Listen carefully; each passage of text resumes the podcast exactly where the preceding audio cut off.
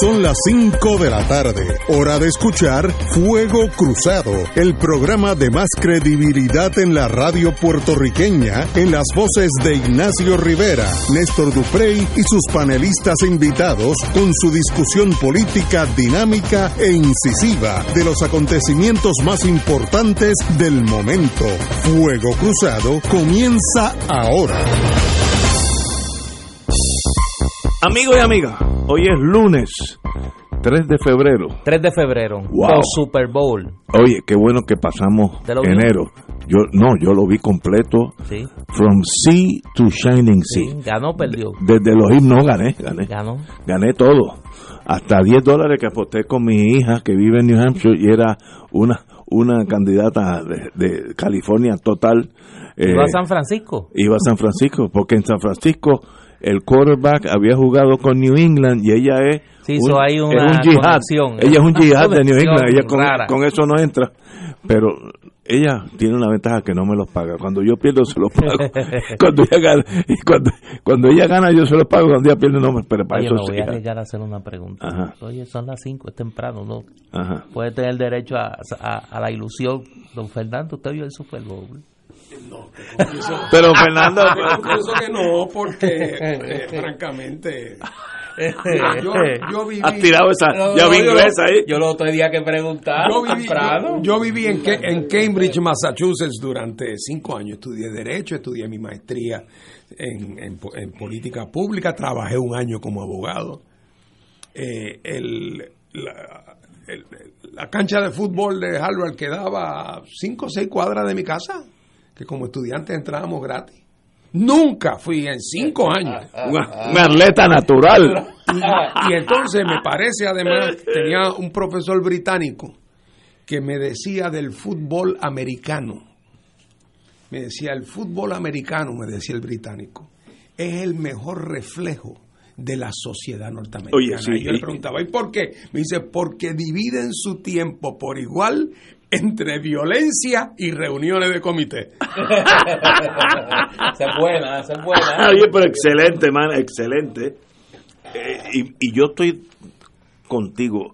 Si uno quiere entender la, la sociedad norteamericana, el fútbol, con la yo jugué fútbol en high school, yo tenía, yo pesaba 172 libras, y en high school, si tú pisas 172, pues no tienes problema. El problema es que cuando llegamos al senior year, mis amigos pesaban 194, 213, yo estaba en 172, y era un pescadito, pero yo jugué fútbol. Los golpes que se dan en fútbol, bueno, anualmente hay muertos y quedan lisiados. En high school estoy hablando. eh, y eso es un reflejo de una sociedad que usa la violencia cuando hay que usarla. Y lo han hecho a través de la historia. No, no estamos investigando nada. eh, no, no estamos inventándonos nada. Eh, así que, entonces usted nunca fue un juego de... Nunca fui un juego. Pero no tampoco, no, so- no solamente que no fui un juego, no se me hubiera ocurrido verlo por televisión tampoco. Además yo soy una persona para quien el tiempo, para quien el tiempo es valioso y hay otras alternativas. Eh, Otras opciones.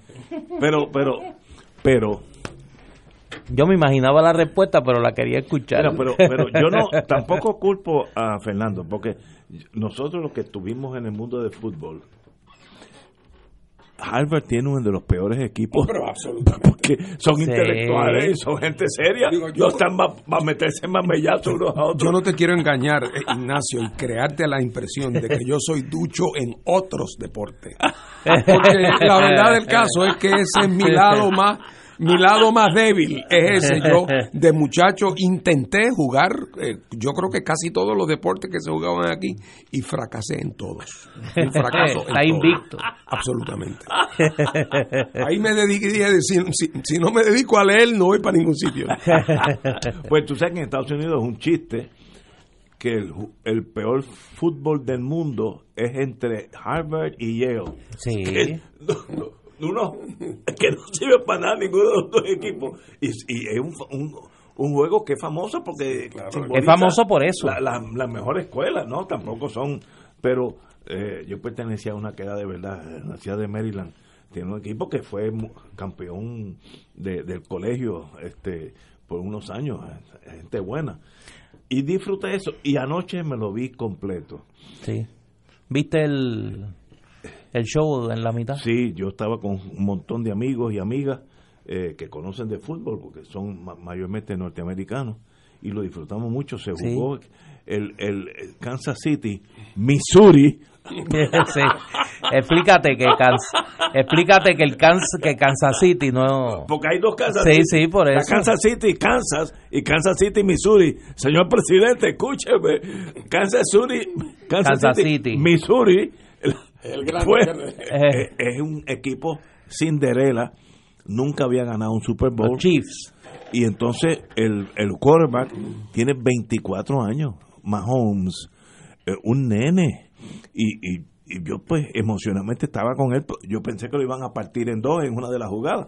Pero qué bueno ser joven y lleno de ímpetu. Y estuvieron perdiendo hasta el minuto 42 de finalizar el juego. Así que un espectáculo es, es tremendo. Y aquí vamos a entrar ahora en Miami. Eso fue hubo unas tomas de la ciudad de Miami, que uno ve el progreso de esa ciudad, aquellos que conocimos Miami hace 50 años, como esa, ciudad ha explotado en el sentido positivo.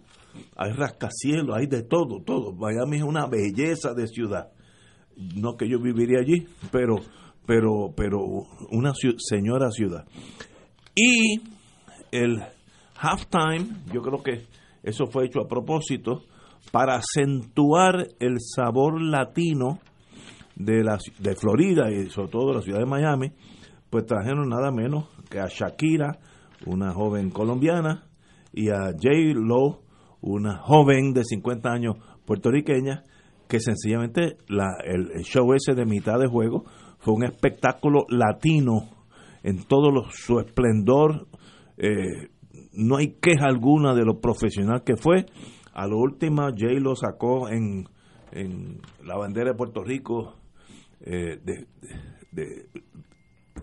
como se- confeccionada por Versace. No es Doña Chencha eh, nerviosa, por Versace, pero una bandera de Puerto Rico preciosa. Y eso acentúa el hecho que Estados Unidos tiene un componente latino importante. Eh, así que yo creo que ganamos todo. Ganamos los Kansas City Chiefs de Missouri. y, ganó Miami en el sentido de acentuar que ese es el centro latinoamericano en Estados Unidos, que eso también tiene un peso económico tremendo. Y la eh, de- desde el punto de vista profesional, Shakira y J-Lo fue una, un- artistas de primera línea a nivel mundial. Así que en ese sentido ganamos todo eh, y yo creo que hicieron un buen programa, eh, el Super Bowl y la, la- estas artistas que, que acabo de mencionar, Shakira de Colombia y J-Lo de nuestro Puerto Rico. Néstor. Mira, no hay duda de que ese espectáculo del medio tiempo eh, atrajo atención global. Yo creo que había más gente. 100 millones de personas. Yo creo 100 que había más gente pendiente al espectáculo del halftime que al juego mismo. Eh, porque, como tú señalas, eran dos equipos. Y déjame corregirte en algo, Kansas City sí había ganado. Yo estaba confundido, Sí, pero pero, verifiqué. 50 años que no está. Por eso, ganó en el 69, en 1969. Eh, y esta ocasión me parece que fue muy bien aprovechada, particularmente por Jennifer López, para llamar la atención sobre Puerto Rico. El uso de la bandera de la bandera monoestrellada, aunque originalmente cubierta por la bandera norteamericana, pues obviamente es una manera de llamar la atención de Puerto Rico. Oye, me dicen que habían unos amigos tuyos, me llamaron, que cuando vieron las dos banderas se echaron a llorar. Les dio, Por les una dio por sentimiento no por las dos banderas, es que le dio como que nostalgia de la unión permanente. Y como ellos habían pasado unos días antes como que un, un percance extraño, este, con el tema de otro amigo de ellos, pues estaban, fue, fue como un momento, un momento de, de alegría. Pero no hay duda, hablando un poco más en serio, que, que el que Jennifer López, que no tenía que hacerlo, No eh, aprovechar ese espacio para llamar la atención sobre el tema de Puerto Rico eh, en un momento tan complicado en la relación de Puerto Rico y Estados Unidos, pues me parece que es importante y más en un espectáculo tan visto como ese. 100 sobre 100 millones de espectadores vieron el Super Bowl en su totalidad. Por lo menos fue más efectiva que el kiosco aquel que puso el DMO en Madrid vendiendo, este, regalando este unas cosas allí de Goya. Tuvo un efecto peor que el de los terremotos. El, Exacto. el kiosco, el kiosco, El kiosco fue peor Alguien dijo, para quedarme en un, si los, cual- si los hoteles son como esos kioscos, no voy. Pero mira, eso de, de anoche, eh, mi esposa me enseñó los videos de- del, del fenómeno de la bandera. Y a mí me, ella- me llamó mucho la atención porque esa intervención de ella, quiéralo ella o no, yo no le estoy atribuyendo motivo, pero esa intervención de ella lo que hace es cucar, cucar en el mejor sentido de la palabra, al presidente Trump. Sí, sí. Es un milagro que no hayamos oído Sí, al- algo- un tuit. ¿Por qué? Porque primero está usando las dos banderas en tamaño igual, tamaño igual, y en una, en, un- en una alusión a Puerto Rico, en un momento donde la noticia es que el presidente Trump le tiene manía a Puerto Rico. En un momento donde esa es la noticia y que le está negando fondos, que no aprueba, que no le gusta. En ese momento, sacar la bandera, porque no, ¿cuál era el otro propósito? Shakira no sacó la bandera de Colombia. O sea, ¿cuál era? Entonces, el otro es que no sé si se fijaron, pero en la escena musical, que por cierto, la reseña de ese episodio musical, tanto de Shakira como de, de, de, de- J-Lo, el, el- la reseña por el crítico de música del New York Times. Es una crítica por todo lo alto, o sea, ya no meramente de qué buen show, sino desde el punto de vista musical, artístico, pero que en esa, en esa, en ese episodio artístico hay otra escena del baile donde hay unos niños, unos jovencitos Sí, niños, metidos en unas jaulas que que tiene la ¿a quién- connotación. ¿A quién se le puede escapar? La referencia y la connotación y entonces el tema de la bandera de Puerto Rico. O sea, yo, a, a mí me pareció interesantísimo por eso, pero además también por otra cosa que se ha hablado mil veces y lo sabemos todos los puertorriqueños. La sensación de identidad puertorriqueña es una de las identidades latinoamericanas más fuertes, independientemente de otras circunstancias. Bueno, fíjate, viven en Estados Unidos casi 5 millones entre nacidos y hijos de, de- de nacidos aquí. ¿Alguno de ustedes ha oído a alguien? Ignacio, tú que has vivido en Estados Unidos, que has trabajado con el gobierno federal, que has corrido algo del mundo, te pregunto, ¿tú alguna vez has oído a alguien referirse a los Puerto Rican Americans? No. Hablan de Cuban Americans, hablan de eh, Mexican Americans, eh, hablan de Italian Americans. Nunca nadie ha hablado de Puerto Rican Americans. ¿Por qué? Porque los puertorriqueños, los que están aquí, los que están allá, sean estadistas, estadolibristas, populares, monárquicos, anárquicos, eh, sea- son muy puntillosos en, en defender las, el sentido de integridad de su nacionalidad eh, y no aceptan adjetivos modificativos. Eh, y eso es un fenómeno no solamente consciente de parte de algunos, es parte de ese subconsciente colectivo que incluso en una persona como Jennifer, nacida en los Estados Unidos, criada allá, que ha hecho un crossover absoluto y total al mundo norteamericano, una estrella de la música popular norteamericana, ya no meramente latina, sino de, y sin embargo se siente obligada, motivada ante esta situación a hacer un acto que no deja de ser un acto de desafío porque es que no tiene ninguna otra explicación en estas circunstancias y ella no es ingenua ni pueden ser ingenuos sus productores tampoco. Y cuando se, se plantea eso ella es una mujer además muy, muy inteligente.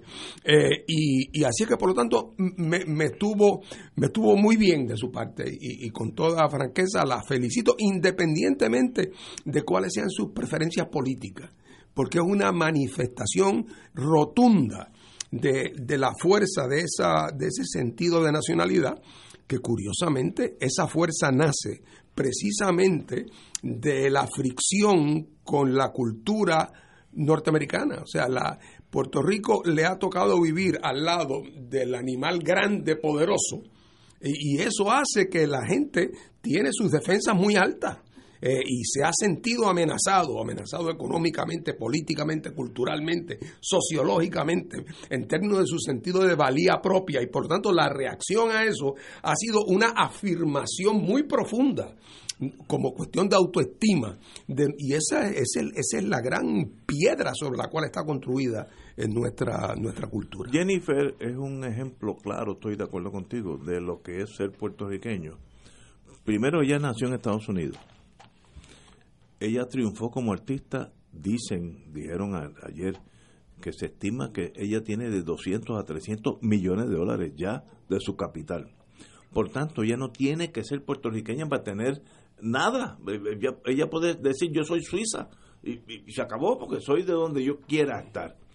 Cuando una persona con todos esos triunfos no ha habido nacido en Barceloneta, sino en el Bronx, dice yo soy de aquí, es que hay algo que va por encima de esas cosas triviales de la vida, de hacer dinero, triunfar en Hollywood, etcétera. Hay una nacionalidad puertorriqueña que nos une a todos. Y, y eso es un gran tesoro que tenemos todos, no, no podemos mirarlo negativamente. Qué bueno que tenemos es la identidad puertorriqueña, es la nacionalidad puertorriqueña que, como señala Fernando, ha sido tan fuerte que resistió un, una embestida de americanización. Eh, inglés aquí? De, incluyendo la enseñanza en el idioma inglés. Y, y que a pesar o dentro de la relación con Estados Unidos, ha mantenido claramente definida su personalidad nacional. Mi, mi, tatarabuela, que era una bandida porque tenía, bueno, yo creo que yo tengo algo de ella, de, de mirar el vacilón de la vida.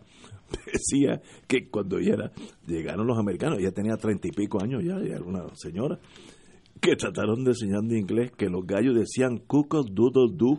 ella decía, y no, esos amigos son tan brutos que lo que dicen es kikiriki.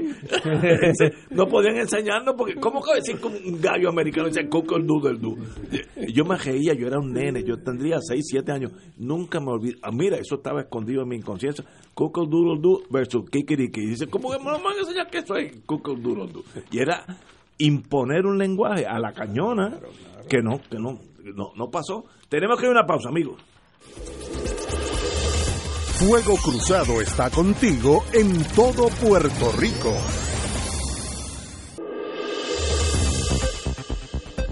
Y ahora continúa Fuego Cruzado.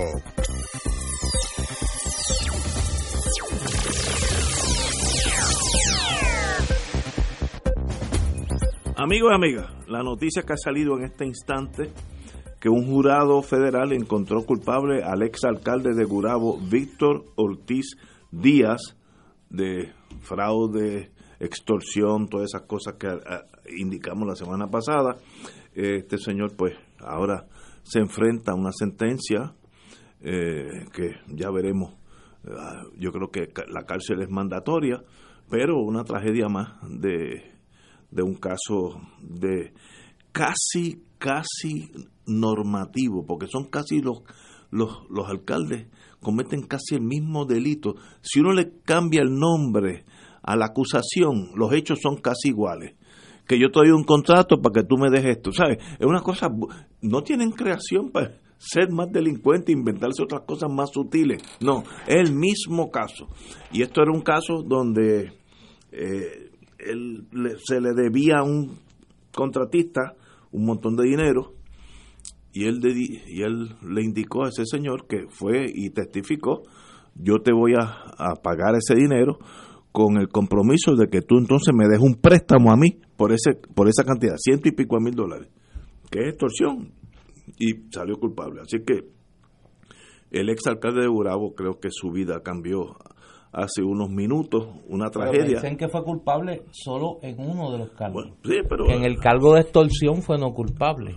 Pero porque el otro el otro muchacho tampoco era un, un, boy scout. Por eso, pero que hay que cualificar eh, el, el, el, tema de fraude. cuánto, cuánto castigo. Fraude es cinco años. Este, podría ser. fue declarado culpable por corrupción y el cargo en el que lo encuentran culpable es recibir algo de valor en su función como agente de un gobierno que recibe fondos federales. Pues que ahí está la En el, otro, en el cargo de extorsión quedó exonerado. Exacto. No extorsionó porque el otro también era un... El otro lo hizo con entusiasmo.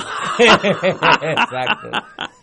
Pero ya eso es historia y sencillamente pues ya Fue veremos. más bien adulterio que violación. Exacto. Bueno, oye, y mi alma mater regresa a la primera a, a la primera noticia. Tenemos que ir una pausa. No, no, no. Explica cuál de tus alma mater. No, lo- la- Por favor. el Coast Guard. La Guardia Costanera. El presidente de Trump hará designación, según Jennifer, a decir Jennifer López, Jennifer González, esta semana, que nombrará un coordinador federal para la, la reconstrucción. Y es el almirante, si tiene dos estrellas es Rear Admiral, eh, almirante de navío, como dicen en español, Peter Brown, como coordinador federal para la reconstrucción de Puerto Rico, indicó la amiga Jennifer González. Cito, Amiga tuya. amiga, sí, Amiga cito a la amiga Jennifer. Cito, estoy bien contenta que la Casa Blanca ha escuchado mi petición. El almirante Brown es una persona que conoce la isla porque estuvo en el Coast Guard eh, en esta región. Habla español, es una persona accesible. Ese nombramiento por parte de la Casa Blanca es un paso al frente para ayudar a la reconstrucción y en las gestiones de Puerto Rico ante las agencias federales. Eh, yo creo que es una buena noticia. Eh, hay una hay una falta de confianza, vamos a ponerlo lo más claro posible, entre el presidente Trump y nosotros. Y si nombran un almirante de los de ellos, fíjate que no se llama Rivera ni, ni Ramírez, eh, sino se llama Brown, eh, almirante de dos estrellas de la Guardia Costanera, ahora ya retirado, como este broker de cómo se gasta ese dinero. Yo creo que es un paso adelante porque si no, no va a llegar porque piensan que nos lo vamos a robar, aunque no sea así. Compañero, Bueno, yo me pregunto, cuando tú dices que es una buena noticia, yo, yo, te, lo pregun- bueno, ¿verdad? yo te pregunto si, si bajo ese criterio, si el anuncio hubiera sido que el Congreso ha decidido que en adelante el gobernador de Puerto Rico, en vez de ser electo, deberá ser nombrado por el presidente, como se hizo en Puerto Rico Sí, durante los primeros 48 años de, de- de- de estar bajo la bandera norteamericana. y yo comprendo que hay quien diga, sí, sería bueno, quizás nada más invocando aquella teoría que decía un tío mío que mejor, mejor es ponerse colorado una vez que color de rosa muchas, ¿verdad? Oye, ya que vas a ir cortando un pedacito aquí y un monitor aquí y un supervisor allá y una junta por allá y cuatro filtros aquí, pues de una vez coge la llave y maneja tú el barco. Bueno, pues yo creo que eso, la noticia realmente es que esto es la agudización de la crisis del colonialismo en Puerto Rico. Esta es la agudización. Que hay quien piensa que mientras más curado, di- digo, mientras, mientras más hinchado, mejor para curar. Hay quien tiene esa teoría. Yo no necesariamente, pero objetivamente lo veo como creo que hay que verse. O sea, ya los remanentes del gobierno de Puerto Rico electos por los puertorriqueños ya no tienen, no se confía en siquiera en su capacidad para gestionar ante el gobierno de los Estados Unidos fondos federales. O sea, hasta esa gestión que ya de por sí era, era la administración de la dependencia, ya ni esa gestión la pueden hacer con la más mínima eficacia los representantes del gobierno de Puerto Rico, que cada vez más el gobierno de Puerto Rico se va volviendo un, muñeco de trapo, francamente un muñeco de trapo sin ninguna capacidad, ni siquiera de administrar la dependencia. Otra cosa es que si este señor en efecto resulta útil para aligerar el flujo, eso ya lo veremos. Porque cuántas veces nos han venido diciendo en estos dos años que el coordinador de aquí, que el supervisor de allá, que el síndico de allá va a traer unas mejoras y a la hora de la hora, cuando uno se sienta y examina, yo no sé dónde que están eh, esas mejoras. Eh, pero en todo caso es un síntoma agudo de que la crisis del colonialismo en Puerto Rico se sigue profundizando, se sigue profundizando eh, y que otra vez el gobierno de Puerto Rico está hecho un guiñapo, realmente sin ninguna capacidad operativa eh, de clase alguna. No es el tema de hoy, pero lo traigo aunque sea de refilón. Toda la crisis en el tema de qué hacer con energía eléctrica es, un, es la mejor prueba de que ahí nadie sabe la hora que es. Está todo el mundo, ah, eh, esto es como ver unos sonámbulos caminando uno no consciente del otro ni sabiendo exactamente para dónde van y cada uno tomando decisiones que no puede tomar porque presume que otros han tomado otras que aún no se han tomado y que nadie sabe cómo se van a tomar. Esa, o sea, nosotros vamos camino a un, a un punto donde si no se busca una manera de enderezar el barco, con capitán propio o con el pirata barba negra, con quien sea, el barco se va a hundir. Ya está haciendo agua en cantidades industriales. Y todos estos parchos de trae al general tal, trae al almirante tal, trae el monitor para la policía, trae, todos esos son parchos que lo que hace, mientras más parchos ponen, sigue el barco eh, eh, eh, haciendo agua. Vamos a una pausa, regresamos con don Néstor Duprey. Fuego Cruzado está contigo en todo Puerto Rico.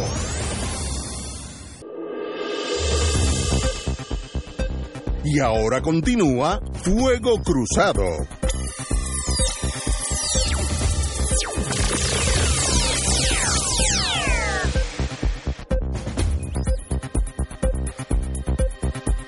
Regresamos, Boys and Girls de Fuego Cruzado. La noticia que estábamos analizando es que Trump, el presidente Trump, va a hacer una designación de coordinador federal para la reconstrucción de Puerto Rico y ha nombrado o va a nombrar el almirante Peter Brown, que estuvo aquí un tiempo en Puerto Rico, almirante de la Guardia Costanera, como ese coordinador que va a ser el hombre entre Washington y la necesidad de los puertorriqueños en torno a la recuperación de, la, de las, las tormentas y el terremoto. Mira, yo creo que vamos a tener que esperar a que la oficina del presidente de Estados Unidos haga oficial este nombramiento para saber realmente cuál va a ser la función específica de este coordinador. Si uno lee las expresiones de la comisionada residente en el día de ayer y que hoy reproduce el periódico El Nuevo Día, ella resalta que desde enero del 2017 ella está solicitando que se designe un monitor federal, pero que ese monitor federal tenga funciones forenses de investigación, que sea el contacto de Puerto Rico, una especie de ayudante del presidente para los asuntos de Puerto Rico que facilite el cortar las veredas burocráticas para que haya una comunicación directa y una mayor agilidad en la disposición de los fondos.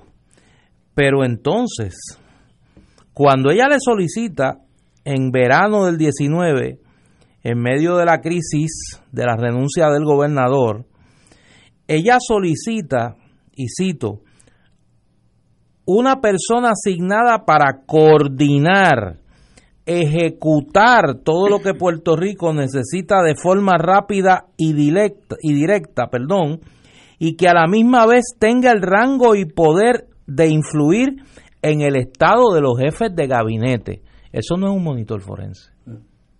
Eso es otra cosa. Eso es sí un, una especie de procónsul. Y lo contextualizo porque me parece que es fundamental ella cuando se ve con el agua al cuello políticamente por la crisis del gobernador, para no tomar partido, dice, bueno, pues que nombren para todos los efectos prácticos un gobernador. y que ese coordinador sea una especie de gobernador que canalice, que ejecute y que comunique a la administración Trump los asuntos sobre Puerto Rico. Eh, eso es una cosa. Ahora, cuando llega la noticia, cuando llegue la noticia tendremos que ver a cuál de las dos funciones responde. Se complica el panorama cuando uno lo suma hoy al, al anuncio que hace la gobernadora de un grupo de trabajo, un consejo de asesores para el manejo de los programas federales. ¿Y quiénes son los miembros de ese consejo asesor? Nada más y nada menos que la ex fiscal federal, Rosa Emilia Rodríguez, el ex juez federal, José Antonio Fusté, la Contralora Auxiliar, Nilda Añeses Loperena, el secretario de la Vivienda, Luis Fernández Trinchet, y el asesor de asuntos municipales, Roberto Rivera. Sí, Rivera a Sin Rivera de Bayamón, porque es el hermano del alcalde de Bayamón, persona estrechísima de la gobernadora. De acuerdo a la orden ejecutiva que crea este grupo, la misión de este grupo es velar por el manejo correcto de los fondos asignados eh, por concepto de CDBG, que es el, el, programa de desarrollo comunitario en bloque y el desarrollo comunitario para atender desastres. Entonces aquí digo, por eso planteo que se complica. La finalidad y cometido de este consejo será asegurar un manejo adecuado y la sana administración de estos fondos, incluyendo un estricto control y cumplimiento de los procesos y las guías federales. Cierro la cita. Pero eso no es lo que va a hacer el coordinador federal. O sea, ahí, para ser, para ser este diplomático, hay una confusión de roles entre lo que la gobernadora dice que este consejo va a hacer y lo que va a hacer el coordinador federal que anunció ayer la comisionada residente. Por eso yo mi recomendación es que esperemos que el presidente Trump o su jefe de gabinete, Mike Mulvaney, eh, amigo de Puerto Rico, ese muchacho odia a los puertorriqueños. Lo ha dicho. no, y lo ha dicho, o sea, no, no, no es una especulación. Anuncien cuál va a ser la función de este coordinador federal, porque aquí obviamente hay una hay un cruce de señales. Mira, cuando yo era más joven, yo me acuerdo que en una ocasión en el pueblo de Lares, allí está todavía, eh, a la entrada del pueblo habilitaron como un edificio industrial relativamente pequeño y pusieron cinco o seis tienditas allá. Y recuerdo que el hombre que anunciaba el lugar con un altoparlante decía, ya Lares tiene su propio Mayagüez Mall. Me acuerdo como ahora. Ya Lares tiene su Mayagüez Mall. Y dirigía a la gente a este lugar. Bueno, pues yo creo que cuando la gobernadora anunció lo que anunció y lo que te dice, ya, ya mi gobierno tiene su propio almirante Brown. ¿Ah? El almirante Brown, la figura del, la figura del, eh, del, eh, del superintendente, la, la, figura del síndico, la figura del supervisor, eso siempre fue una pelea que dio Jennifer González pensando que sería alguien sobre quien ella tendría influencia, naturalmente, que respondería a ella, a la, a la cofradía republicana, a sus contactos de allá, a hacer el bypass con el gobierno de Puerto Rico cuando le fuera necesario. Y entonces ahora la gobernadora, que, como sabemos, bendito, la pobre es candidata, o ella cree que es candidata, eh, pues entonces ella también quiere tener su Mayagüez Mall. Entonces ella ha pensado, no, no, ese Jennifer que me quiere comer los dulces. me quiere ser el palo, comer los dulces y ponerme ahí un almirante en el medio. Pues no, pues yo, yo aquí tengo también, yo, yo también tengo aquí los míos y tengo un ex juez federal y tengo una ex fiscal federal y tengo una ex contralora auxiliar. Y entonces pues los lanza, con, pero eso es todo pintura y capota. Eh, eso es todo pintura, eso es una competencia, porque el, eso es todo un reflejo de la lucha interna entre Pierluisi y ella. No digo yo otra vez lo del, lo del, lo del almirante, porque eso es ya también parte de una política creciente, donde el gobierno de los Estados Unidos eh, cada vez más se ocupa de, se tiene que ocupar de todo aquí porque no confía que los de aquí lo hagan bien, porque, porque les tiene un desprecio enorme, y porque los de aquí, muchos de ellos en su busconería, Aquí lo que falta es un alcalde que diga que le quedan unos escombros de San Felipe del 28. A ver si se los recogen y FEMA se los paga. ¿Ah? Ah, siempre hay el que le pega el manguerazo al matre para ver si lo cobra. Y aquí e, esa cultura del mantengo, eh, propiciada y apadrinada por los alcaldes, eh, eh, pues también entonces andan siempre pendientes de todos estos circuitos a ver de qué manera consiguen dinero para su para ellos sobrevivir políticamente en su en sus lugares. Pero otra vez lo que habrá que ver es primero si este nombramiento se hace porque hace dos semanas que se está hablando tras bastidores del nombramiento del almirante y sin embargo el presidente no acaba de hacerlo eh, y yo tengo la impresión además, decía ahorita fuera del aire, le decía a Ignacio y a Néstor, que tengo además la impresión de que este señor es parte de una pequeña guerra civil interna entre burócratas allá en Washington y que hay quienes no lo quieren en el lugar donde está ahora. Eh, y que parece que alguien muchacho una security. Sí, mándalo, e, échale el muerto de Puerto Rico encima. Eh, y así salimos del porque creo que la posición que él hoy ocupa con la administración Bush, él es la cuarta persona en estos tres años que la tiene. Así que parece que ahí hay también un elemento de que no es que dieron quién será la mejor persona. O sea, que tú crees que le estaban buscando acomodo razonable. Sí, es un acomodo, aunque no fuera aunque no fuera tan razonable. Aunque fuera atacuñado. Eh, pero eso ya. Querían salir de él. Eso ya lo veremos. Pero otra vez, todos estos son los síntomas. Eh, se ve de lejos. Esto, eh, esto se va a una velocidad increíble. La, la diferencia entre el almirante Brown, que es un nombramiento, sería un nombramiento de presidente para manejar la situación, eh, recuperación de Puerto Rico, y los nombramientos de la señora gobernadora hoy, la ex jefa de fiscales federales, Rosemilia Rodríguez, eh, el ex juez federal José Antonio Futé, es que serían asesores a ella.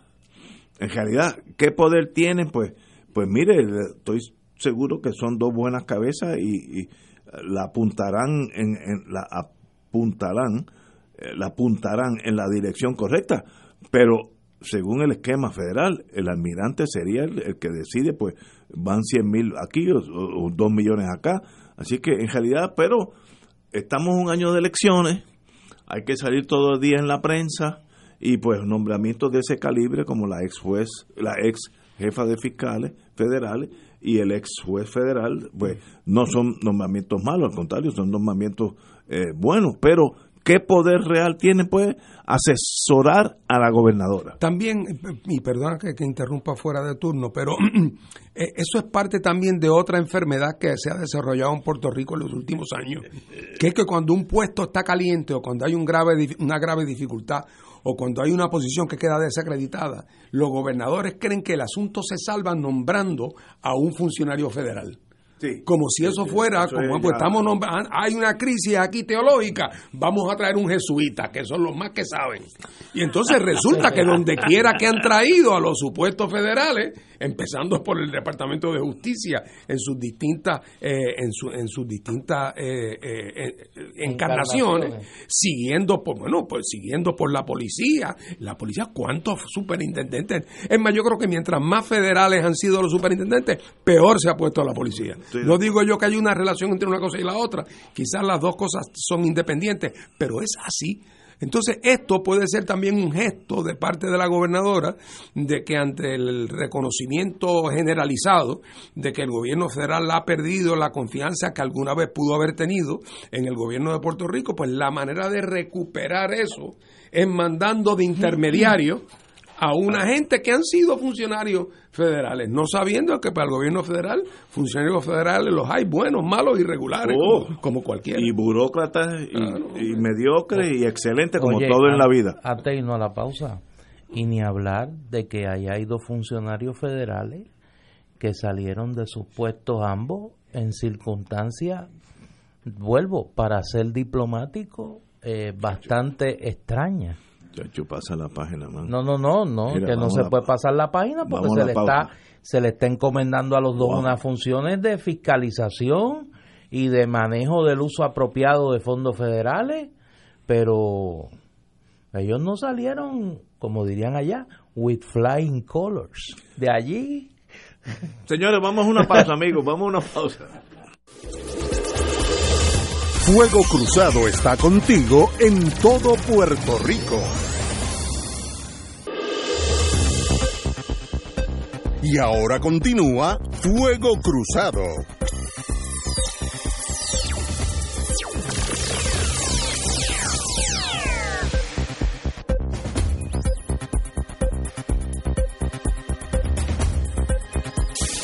Amigos y amigas, eh, aquí hay una noticia que tiene que ver con el PIB, por tanto, como tenemos uno de sus dirigentes, pues hay que eh, preguntarle a él. El PIB critica a la Comisión Estatal de Elecciones por bajas en las inscripciones. El comisionado estatal de elecciones eh, supuestamente no ha actuado con la diligencia al inscribir nuevos electores denunció el comisionado electoral del PIB, Roberto Iván Aponte, y Hugo Rodríguez, portavoz de la campaña de la gobernación de Juan Dalmao. Contrario a otros momentos electorales donde la Comisión Estatal con anticipación ha realizado campañas de inscripción visitando escuelas superiores y en universidades, tanto públicas como privadas, este cuatenio se ha visto una actitud de arrastrar los pies. ¿Qué está pasando según el PIB en torno a las inscripciones, compañero? Bueno, mira, lo, que está pasando es de una claridad, como decía aquel que hiere la retina. Aquí no hay escapatoria. Normalmente la Comisión Estatal de Elecciones en Puerto Rico a lo largo de los años hacía un esfuerzo sistemático en el año electoral y en el año antes del año electoral para inscribir a los muchachos que tendrían 18 años para el día de las elecciones. Eso incluía a prácticamente todos los muchachos que estaban en la clase de cuarto año, del año preelectoral. Y, esa campaña la hacía también en universidades. Y esa campaña vendía, eh, se hacía bien porque además la, la promesa de la utilidad de la de la tarjeta electoral para propósito de identificación era un aliciente y aunque pues, pues no todo el que se inscribía acababa votándose, eso es una decisión que toma cada elector, pero había un esfuerzo sistemático institucional. Pero ¿qué pasa? Que desde que el Partido Popular y el PNP se dieron cuenta que los jóvenes le estaban dando la espalda, ah, de momento, usar los esfuerzos institucionales para inscribir jóvenes es para inscribir votos que no van a ser de ellos. Entonces, por lo tanto, han arrastrado los pies de una manera que los números son dramáticos. El número de muchachos que va a votar por primera vez, claro, aquí también ha habido una merma poblacional, lo sabemos, pero es que los números escapan a toda proporción. Es evidente que la determinación del, de la comisión de no darle importancia a las campañas de inscripción ha tenido como consecuencia que tenemos la proporción menor posible de electores en nuestra historia moderna de jóvenes eh, inscritos. Y eso es, claro, yo no le quiero quitar la responsabilidad individual que cada cual tiene de irse a inscribir, pero no cabe duda de que una de las cosas de los roles del Estado en esto es promover el colocar a la gente en condiciones para ejercer sus derechos políticos. Así es que eh, esa denuncia de Roberto Iván es una denuncia muy a tiempo, muy contundente, muy real, eh, y que la, la, explicación de la misma, desgraciadamente, es la reticencia de los partidos PNP y Popular, en este caso particularmente PNP, eh, de, de, facilitar y promover la inscripción de los jóvenes. Interesante.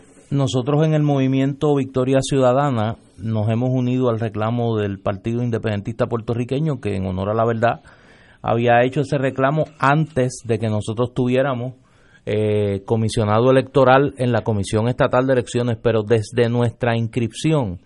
Nosotros hemos venido planteando que el presidente de la Comisión Estatal de Elecciones y los comisionados electorales del PNP y del Partido Popular se niegan a cumplir con el mandato de la ley electoral. Esto no es opcional. La ley electoral obliga a la Comisión Estatal de Elecciones a realizar una campaña de inscripción en las escuelas superiores y centros universitarios de Puerto Rico. Nosotros en Victoria Ciudadana hemos denunciado que organismos estudiantiles en escuelas superiores y en universidades del país han solicitado que el vehículo rodante de la Comisión Estatal de Elecciones que está diseñado para esto sea desplazado a sus recintos y escuelas y la comisión se ha negado. La excusa del, presidente de la Comisión Electoral Estatal de Elecciones, perdón, que no tienen dinero.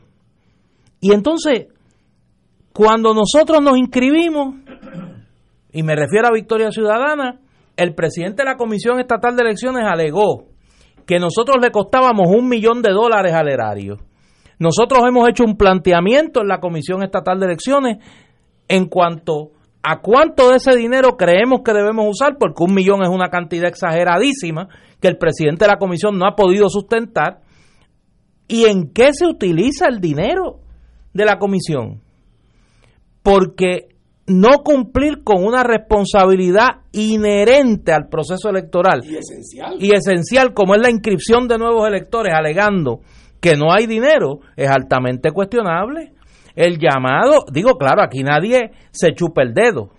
Nosotros sabemos por qué no lo quieren hacer.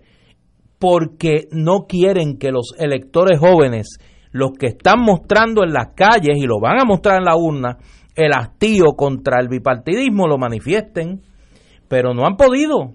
Tanto el Partido Independentista Puertorriqueño como Victoria Ciudadana hemos realizado campañas en las redes sociales y hoy las juntas de inscripción permanente están abarrotadas los números que se reportan en las juntas de inscripción permanente son históricamente altos. Ahora. En este momento, en cuanto a la inscripción de nuevos electores, pero no es por el esfuerzo de la Comisión Estatal de Elecciones, ha sido, repito, por la campaña que hemos llevado a cabo los partidos emergentes, en este caso particular, el Partido Independentista y el Movimiento Victoria Ciudadana.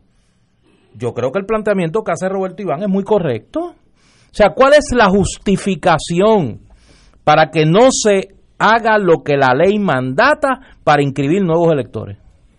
Que no es prioridad para el PNP. Exacto. Ni para el Partido Popular. No que no es prioridad, que lo ven como antitético sí, sí. con sus intereses, un acto, de, un acto de cinismo político. De cinismo político. Es, que, es que yo creo que no hay duda, nadie puede dudar que el Puerto Rico de hoy, hoy, la juventud está escéptica, negativa al establishment popular de antaño. Uno lo nota. Por ejemplo, cuando yo estudiaba leyes, que yo venía de Estados Unidos y estudiaba leyes y pues me sorprendía que en la fiesta de amigos, estudiantes, se formaban discusiones políticas hasta caloradas, a veces uno tenía que intervenir porque uno no entendía, se iban a entrar a golpe amigos que hace el día anterior estábamos estudiando para el Código Civil juntos y, y la, la, política era algo que generaba una pasión. Hoy, estoy empezando por ayer, que tuvo, tuvimos juntos amigos, jovencitos, la política no es ni tema, no es ni, no es, no es ni un tema negativo. No te iban a decir nada, no, yo no voy a votar, o yo no voy a votar PNP, o no voy a votar Partido Popular, o no voy a votar PIB, no, no hablan. ¿eh? Como algo irrelevante a su vida. Y yo creo que eso es un síndrome que es nuevo en nuestro país, si lo miro con hace 30 años, 40 años atrás, que sencillamente la juventud hoy está neutral en torno al establishment, tal vez con mucha razón, porque se han dado cuenta que ese establishment le ha fallado en todo, desde, desde pillaje hasta se siente ser casi irrelevante y no tener los poderes ninguno. Eh, Ahí te están llamando del establishment. me está llamando una fiscal de verdad, pero ahorita, ahorita, compañera. Eh, y no, y no, no es por esta conversación. No, yo, ten cuidado. No es por el derecho al voto. Sencillamente, con esa, con este Puerto Rico nuevo, donde la ecuación ha fracasado, antes cuando nosotros estudiamos, el que se graduaba de colegio tenía, bueno, se peleaban los abogados, los médicos, los ingenieros, se los peleaban unos a otros. Esa seguridad ya no existe. La deuda es astronómica. Entonces, ¿para yo, yo, joven de 21 años, 22 años, para qué yo darle mi endoso a estos señores que nos han metido en esta encerrona? Pues hay cierta actitud hasta, hasta razonable de la juventud decir, yo me busco otro sendero.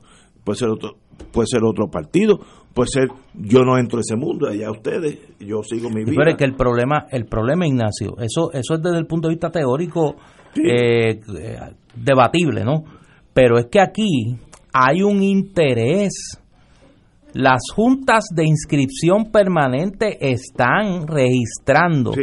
asistencias históricamente altas No, porque no. la gente se quiere inscribir.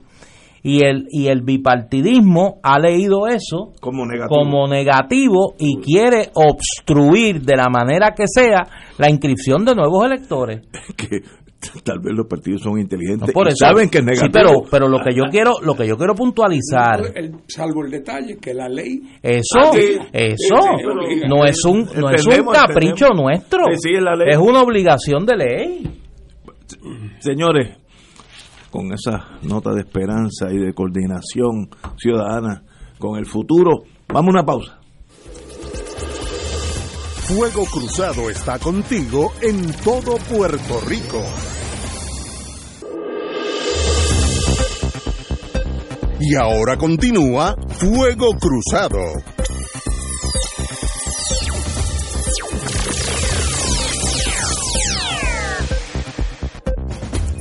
Amigos, amigas, regresamos.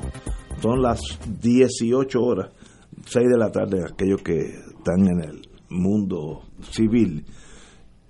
El precandidato estadista a la gobernación, don Pedro Rosselló, cree que el referéndum... Ah, Yo dije Pedro... Oye, Pedro Ah, Rosselló. Oye, yo- a mí se me zafa Oye, eso. pero es que tú Se me zafa, Pedro. es la segunda vez.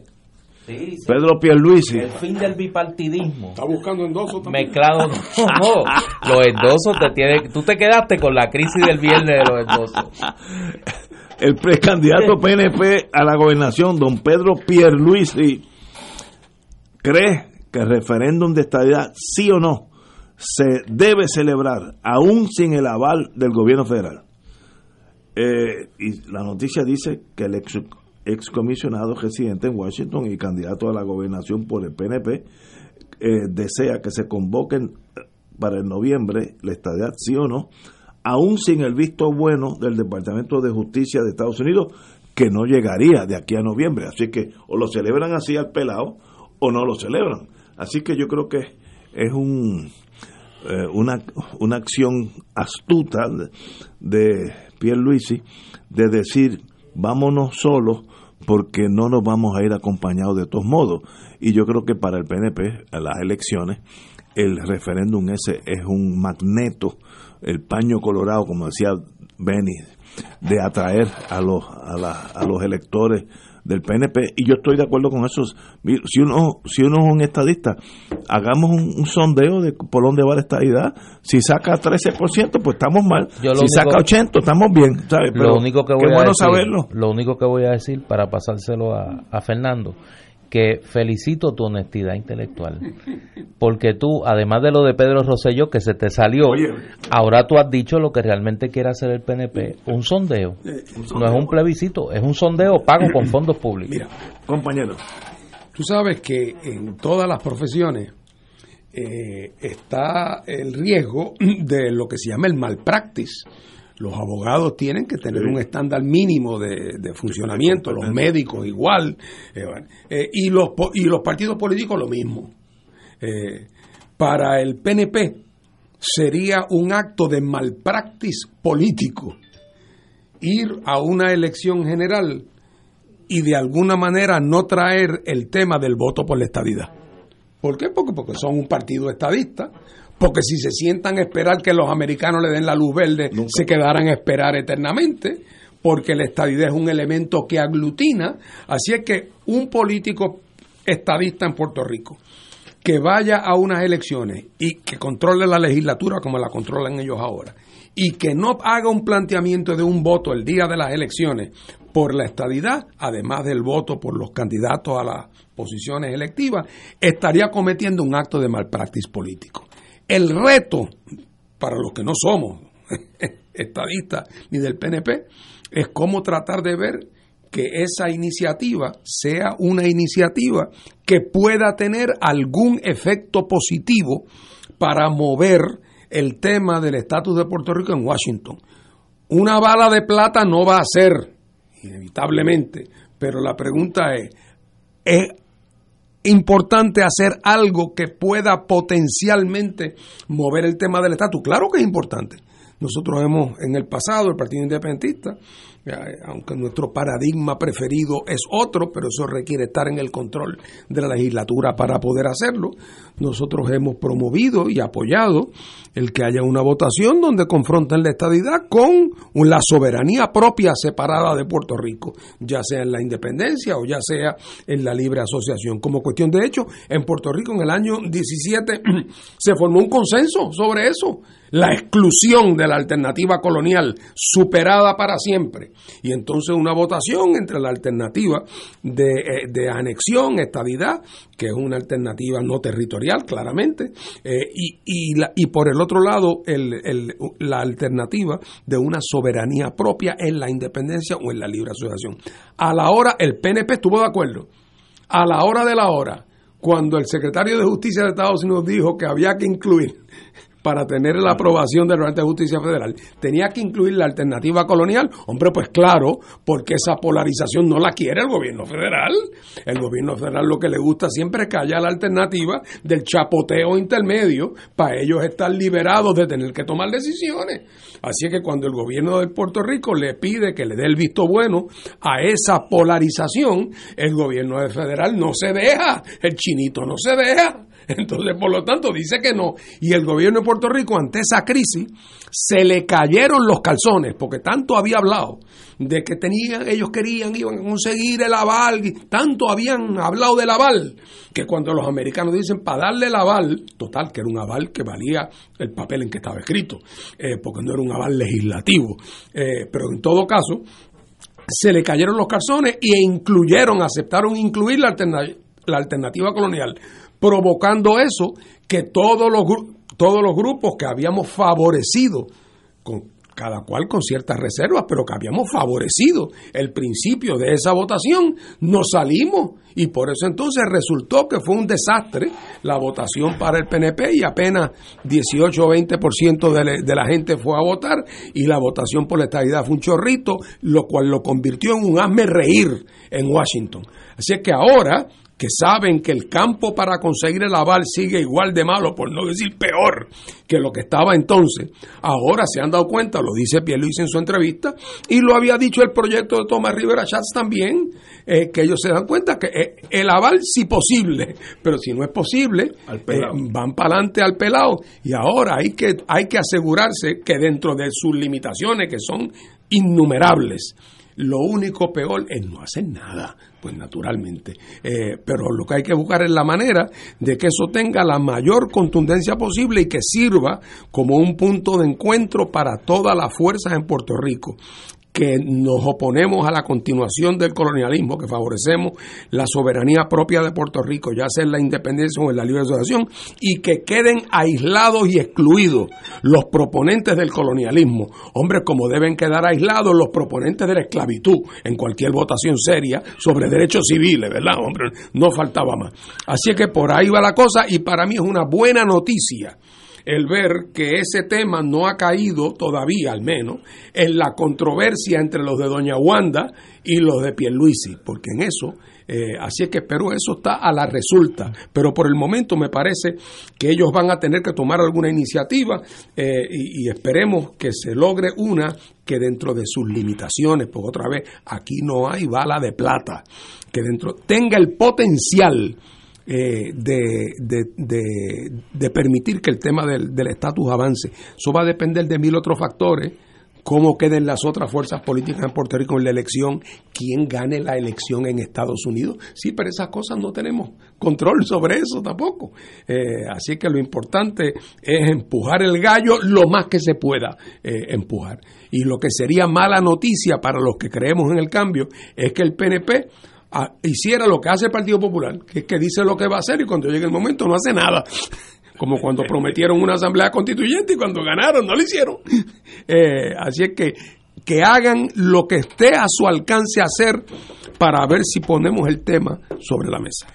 Mira, eh, yo he aprendido que en esta cosa del estatus con el PNP, de tanto tropezar con esa piedra, hay que esperar el resultado final de la gestión legislativa. Y lo digo porque ya han sido varias las veces, recordemos 1998, recordemos el 2017, recordemos antes el 2012, donde el PNP ha comenzado el proceso legislativo con una propuesta que alcanza unos respaldos fuera del PNP importantes y luego al final del camino lo que resulta ser el producto del proceso legislativo no es lo que originalmente se presentó.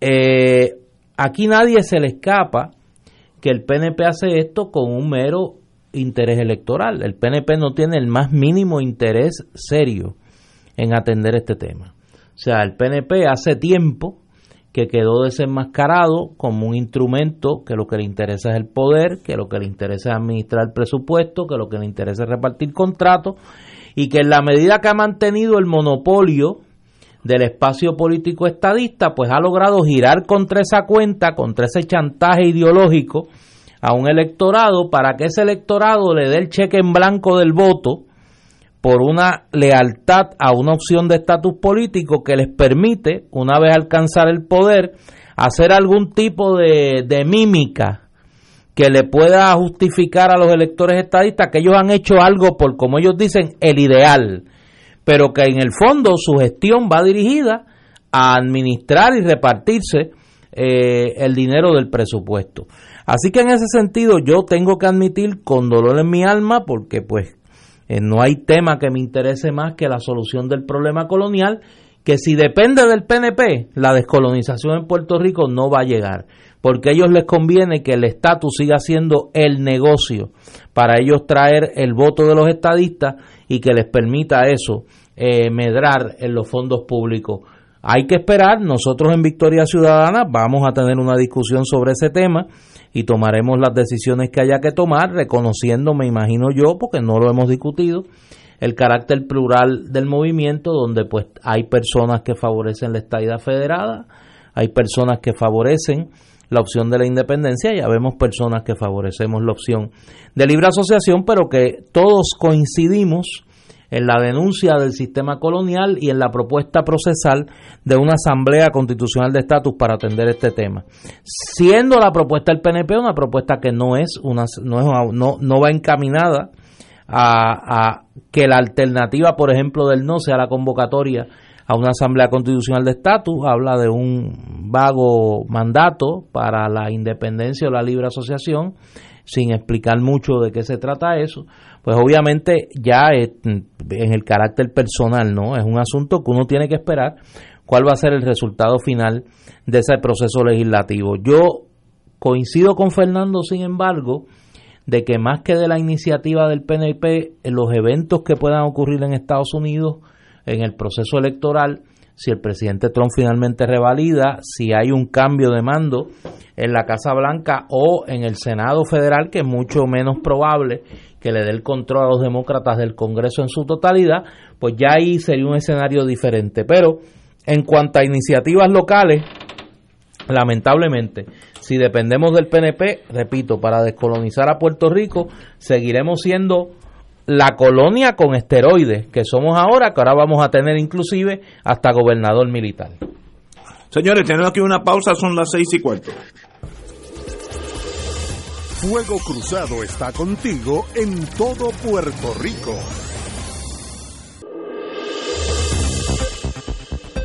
Y ahora continúa Fuego Cruzado.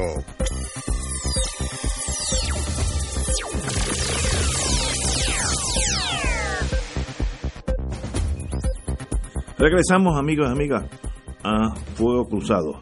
Bueno, acaba de salir ahorita a las 19.42 horas que Fortuño endosa a Pierluisi para la gobernación. Eso es un indicio que ya él ve la bola venir y sabe que, que está apta para batear un hit. El ex gobernador Luis Fortuño endosó hoy, esta tarde, al precandidato a la gobernación don Pedro Pierluisi. Cito, excelente visita de Pedro, de Pedro Pierluisi a Washington DC la semana pasada. Ante los retos que tenemos, Pedro Pierluisi y Jennifer González representan un equipo capacitado que será efectivo en Puerto Rico y Washington. Ambos tienen mi apoyo en estas próximas elecciones. Eh, eso más o menos habla mucho más que sencillamente un endoso. Yo creo que ya eh, eh, Fortuño sabe que en una primaria la posibilidad de Pierluisi ganar es, para mí abrumadora sobre la gobernadora Vázquez y ya se están alineando los equipos acorde con lo, con lo que ellos ven que quiénes son los ganadores. Pues ese es mi entender, pero conozco a, al señor Fortuño hace muchos años, es inteligente, es dedicado y es astuto, así que yo creo que él sabe por dónde viene la luz. Mira, en el año 1952, eh, don Fernando Milán Suárez fue el candidato a gobernador del Partido Independentista. Para esa época, el hermano de mi madre, Pablo García Rodríguez, era un militante y dirigente del Partido Comunista de Puerto Rico. Y en la división de trabajo del Partido Comunista, en el 52, le asignaron a mi tío Pablo el que apoyara en Ponce, en la región sur, que el partido apoyara la campaña del Partido Independentista. Don Fernando Milán, al igual que mi tío Pablo, eran de Aguadilla. Así que mi tío conocía a don Fernando perfectamente bien. Mi tío era un hombre jovencito. Y entonces cuentan que en Ponce en la campaña aparecía el carrito del Partido Comunista con su altoparlante diciendo vote por Fernando Milán Suárez para gobernador de Puerto Rico, que sé yo qué, Partido Comunista de Puerto Rico. Y cuentan que don, que don Fernando fue a visitar una noche a mi tío Pablo, lo llamó, le dijo Pablito, hazme un favor, si tú quieres que yo salga gobernador o saque muchos votos, mira, yo no te voy a pedir que no me apoyen, pero bájenle el volumen al alto parlante, por favor. Yo te lo agradezco, pero no muy duro, por favor. Bueno, pues medio en chiste, medio en broma, hay un dilema también con el apoyo de Fortuño en este momento. Eh, claro, naturalmente que entre comillas, peor entre comillas sería que apoyara a doña Wanda, porque daría la impresión de que hay una división por el mismo medio profunda que del lado de doña Wanda. Eh, así es que, pero por el otro lado, así es que para, para Pierluisi, qué bueno que no apoyó a Wanda, pero por el otro lado, tampoco puede celebrar mucho ese apoyo de, de, de, Fortuño porque Fortuño se fue de Puerto Rico en una circunstancia donde muchas de sus decisiones gubernamentales fueron profundamente eh, eh, cuestionadas eh, y, y, donde él realmente nunca después proveyó las explicaciones que había que proveer por las circunstancias en que quedó Puerto Rico y, esa, y, y, la gestión administrativa de ese gobierno fue una gestión fatal para Puerto Rico. Eh, así es que yo no creo que eso le añade nada a la campaña de Perluisi que no sea que hubiera sido peor eh, que hubiera apoyado a doña Wanda pero nadie estaba la mejor prueba de esto es que nadie en Puerto Rico estaba pendiente de a quién apoyaba a Pierluisi eso no era issue porque Pierluisi está digo eh, eh, Fortuño. Fortuño está fuera es como si se hubiera ido de aquí hace 25 años Mira, lo único valioso que tiene eso es que da una idea en el lo que él percibe no, no, olvídate lo que él percibe. Es lo que percibe dónde está la oportunidad de él guisar. O sea, no te, no te, no, te distraiga, no, no te distraiga, no te distraiga. no, no te distraiga. Fernando, que es un hombre noble, de sentimiento altruista y de, de, de, una, una, capacidad racional apabullante, pues le trata de buscar una explicación eh, eh, hasta ideológica. Esto es más pedestre. Esto es bien pedestre, mira. Te voy a explicar. Está registrando la firma. Sí, todo eso está registrado. Eso está registrado. Lo que pasa que en la pugna de, lo, de las familias en el PNP, y en eso, por eso es que la historia es implacable. ¿Tú te acuerdas un escándalo que hubo? Que salió el director aquel de turismo de Ricky Rosselló. Aquel izquierdo no me acuerdo. Sí, no, tú te acuerdas. Tú yo sé que tú te acuerdas. Me puedes decir que no te acuerdas, pero yo sé que tú te acuerdas. Que, que, que lo acusaban de que había una denuncia de hostigamiento y que él no había hecho Ah, sí, nada que estaba en turismo. y que había y que la muchacha la, muchacha había llevado la turismo, acusación a. Fortaleza y que allá la atendió aquel muchacho ¿te acuerdas de Falfo? Falfo Morona sí tú te acuerdas No, fíjate. tú te Yo tengo acuerdas tan mala memoria. Dale el bolerito aquel se me olvidó que te olvidé. se me olvidó que te olvides, pues que se la llevaron a Falforona. ¿Tú te acuerdas que la joven en cuestión era la novia del hijo de Fortuño? De Luis Fortuño. Eh, y que Luis Fortuño en aquel, mo- aquel momento salió indignado, diciendo que esto era una gente que querían perjudicarlo a él, porque paralelo con eso había salido una denuncia de que Fortuño había estado cabildeando eh, en favor de un proyecto, de estos proyectos de gas natural, y Fortuño dijo que no, que el que estaba cabildeando era Elías Sánchez, que no era él. Y ahí se notó que había cierta fricción de negocio, vamos a ponerlo así, entre eh, el bando de, Fortuño, de Fortuño y el bando de Elías. Pues obviamente Fortuño hace una alianza táctica aquí de negocio con el cuñadísimo, que es, o ex cuñadísimo, pero sigue ahí en el, en el guiso de la órbita pierluisista frente a la ganga de Elías, que es a quien él le adjudica que quisieron no solo manchar la reputación de su familia, sino quitarle los negocios, que eso sí que le preocupa. Lo de, lo de los negocios es ya un asunto de vida o muerte. Y eso es todo lo que pasa. Fíjate, cuando tú lo llevas a ese nivel, el PNP tú lo tienes que... Y tú no lo puedes analizar como un partido político. Tienes que analizarlo como una... eh, Enterprise. Una empresa. Fíjate, tú eres un hombre, La teoría, eres un hombre fino, la teoría, noble. la teoría, como una de, empresa. la teoría de Néstor es que a la manera de las familias mafiosas Sí. neoyorquinas, Sí, esta inestabilidad va a continuar hasta que haya un capo de tutti capi Sí, que que reúna en una mesa y diga, Exacto. Néstor, tú eres Brooklyn, tú Eso, eso. Ignacio, el Bronx es tuyo y nos sentamos en esta Esa mesa es una vez al mes de, Loki Luciano. de Seneca Falls. y, Sí. y no- y nos dividimos aquí, pero no nos sigamos matando unos a otros porque estamos- innecesario. es innecesario. Vamos a dividirnos esto de una manera ordenada.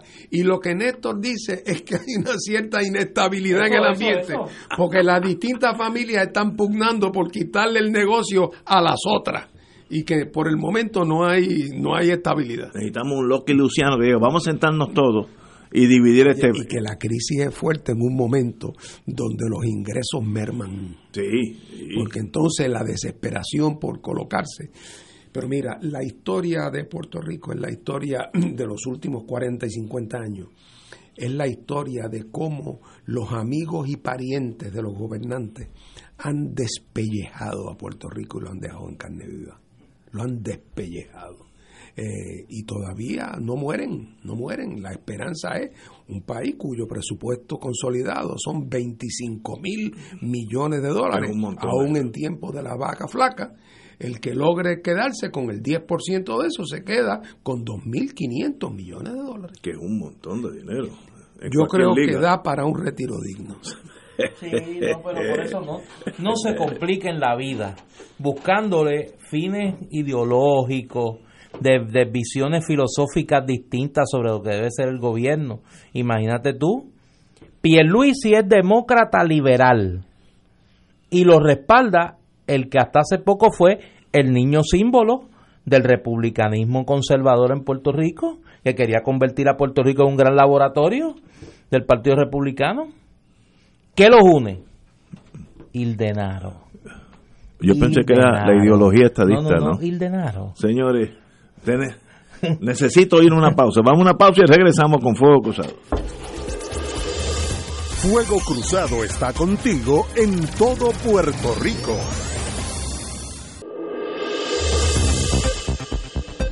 Y ahora continúa Fuego Cruzado.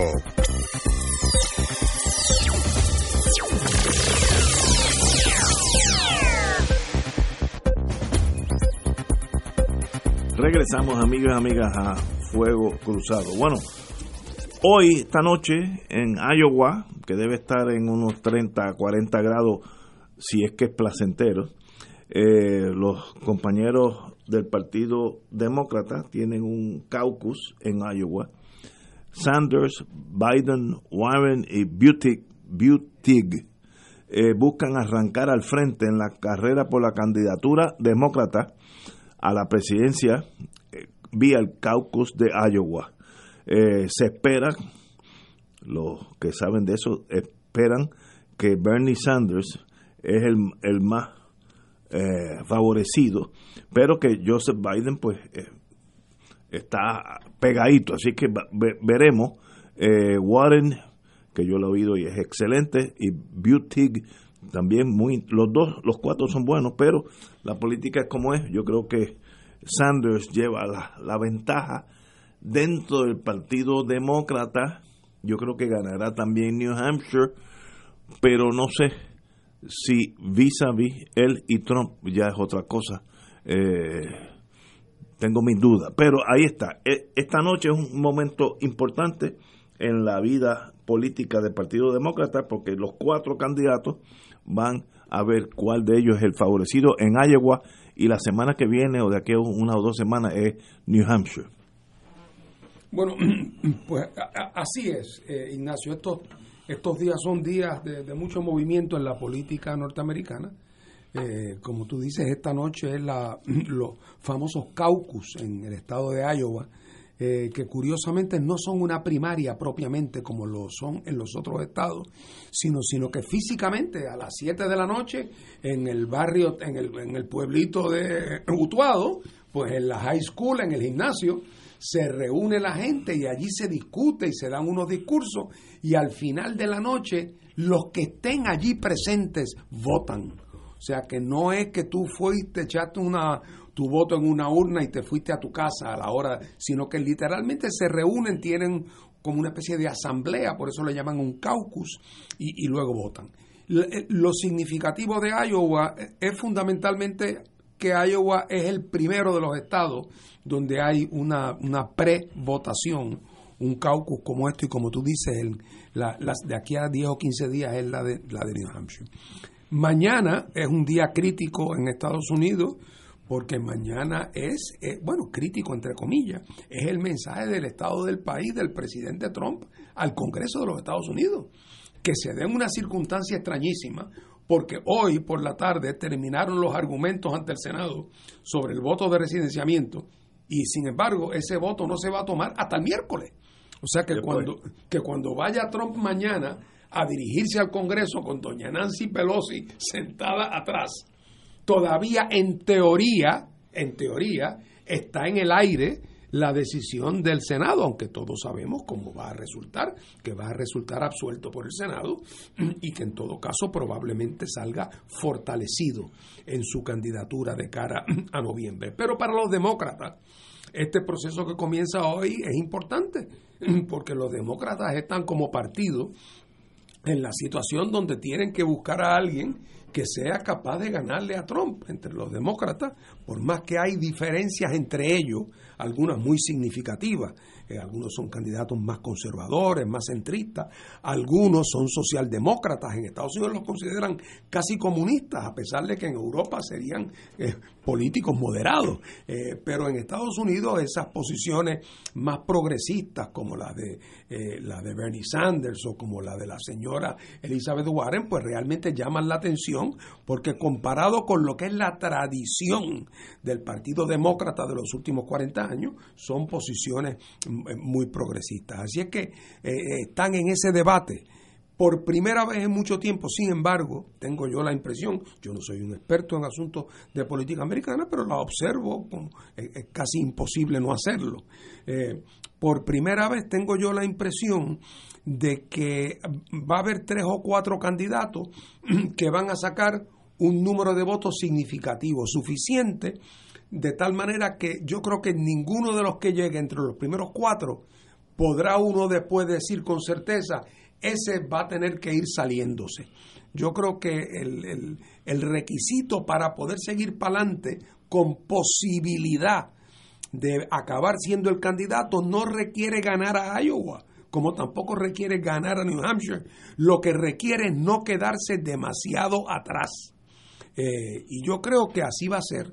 Yo creo que tanto Warren como, eh, como Buttigieg, como el, eh, como el, el, señor Biden, van a sacar un número considerable de votos, de tal manera que lo que sea el resultado de esta noche, lo que nos va a decir es precisamente de que están bastante empatados los primeros cuatro contendientes.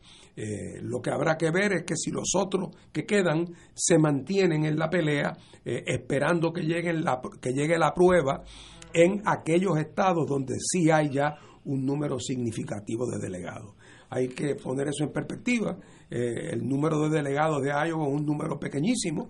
Para lograr ser el candidato al final del camino hace falta más de 2.000 delegados. O sea que esto no es nada más que la puntita ¿verdad? De un témpano muy grande de, delegados que hay que ir acumulando. Pero eh, esta noche es más que nada eh, el, día que, que, se, que, como en el hipódromo dice, se fueron a la lucha.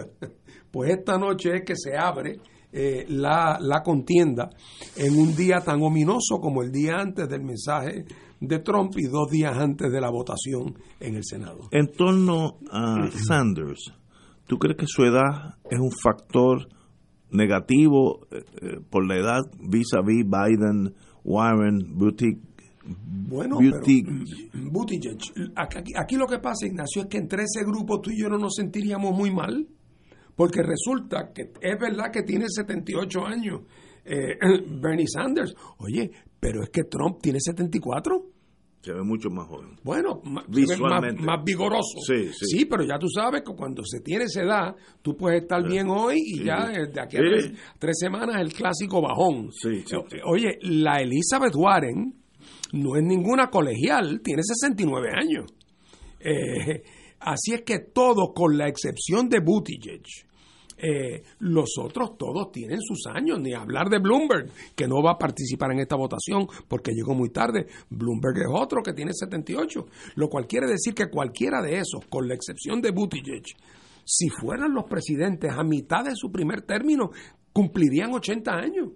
O sea que ni soñar con segundos términos. O sea que es un momento bastante nuevo en la, en la vida política norteamericana, donde nunca antes eh, un número de candidatos tan entrado en años eh, o sea, todos estos son, serían mucho más viejos que lo que era Reagan cuando fue electo. Reagan llegó a los 72. Sí, por eso, un niño. Reagan sería de los más jóvenes en, esta, en esta contienda. Wow. Eh, así es que es en ese sentido un momento, un momento, un momento interesante eh, y habrá que ver qué pasa. Pero lo que lo que le interesa es seguirle la pista a la política americana, que nosotros como puertorriqueños, eso es una asignación que siempre tenemos pendiente porque si los Estados Unidos coge catarro, nosotros, si ellos estornudan, nosotros cogemos catarro. Así que, y, y lo que pase con el futuro de Puerto Rico depende en una medida muy importante de los vaivenes de la política norteamericana.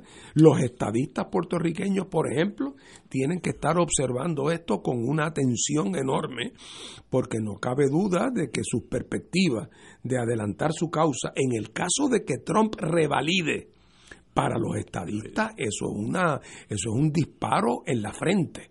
Eh, mientras que con otros candidatos demócratas, aunque sea por hipocresía, hay más espacio para los estadistas moverse.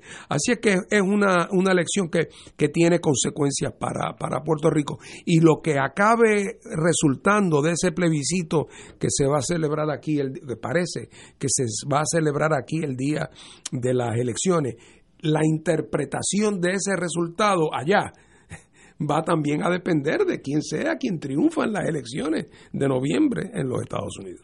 Estoy totalmente de acuerdo. La, la primaria en New Hampshire es famosa porque lleva una muchos años de, de, ser más o menos, dejar saber cómo piensa Estados Unidos, el, el Middle America, como ellos llaman.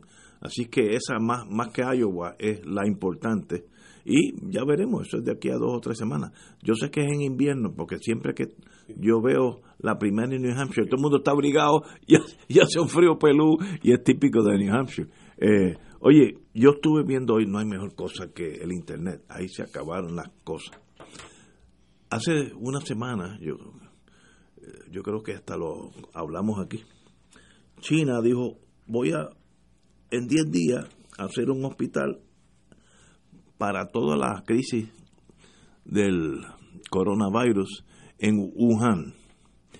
Y entonces aquí nos reímos, bueno, 10 días eh, en permisología nada más quise año y medio, así que más de 10 días. Y hoy yo vi esa construcción porque está en el internet. Es que ya esos módulos estaban hechos. China es un país tan organizado que ellos dijeron en algún momento va a haber una crisis donde vamos a tener que montar un, un, hospital en 5 o 10 días. Así que vamos a hacerlo ya en módulos, módulos, como cajones. Y ya están hechos. Entonces ya ellos tenían lugar, eh, tenían visto el lugar en cada ciudad donde iría. Entonces llegaron como 40 esas grúas que hacen los edificios aquí, 40 grúas. Llegó un montón de eh, furgones con esos módulos. Las grúas cogían los, estos módulos como, como bloquecitos de los nenes de jugar y los ponían uno al lado del otro, los conectaban pero es que ya se había hecho, los arquitectos ya habían hecho el trabajo, los delineantes ya habían hecho el trabajo, los ingenieros civiles ya habían hecho el trabajo. Entonces lo único que había que formarlo como de esas, ¿cómo se llama esa cosa que hacen los nenes que juegan? Eh, los Legos. Los Legos, un Lego.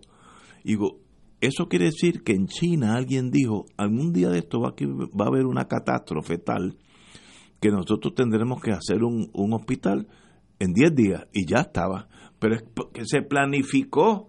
Eso no es que dijeron, oye, vamos a hacer un, hospital en 10, búscate el, el, saco de cemento. No, no, eso ya estaban hechos. Y uno ve literalmente llegando estos módulos, una habitación de que caben 30, 40 personas, uno detrás del otro y lo pone uno encima y al lado y la cosa. ¿Qué país para estar organizado? Uno que, que cuando los que nacimos en la Guerra Fría, uno miraba a China como un país medieval, pues mire, no es medieval nada, es sumamente organizado y ya está funcionando el, el, hospital, una cosa inconcebible en Puerto Rico, eh, aún en Estados Unidos sería inconcebible. Muy bien por los chinos, compañero. Hace 30 años Puerto Rico tenía un ingreso per cápita más alto que China. Sí, sí, sí. Eh, o sea, eso que tú has descrito, que yo lo vi también. Yo me acuerdo cuando vi la primera imagen de un área que era un fangal, un fangal, como del tamaño de dos o tres campos de fútbol. Sí. Pero que era un fangal. Entonces, en ese fangal había como 40 o 50 de esos, ¿cómo es que le llaman? Diggers. Sí. Y entonces después vinieron las grúas.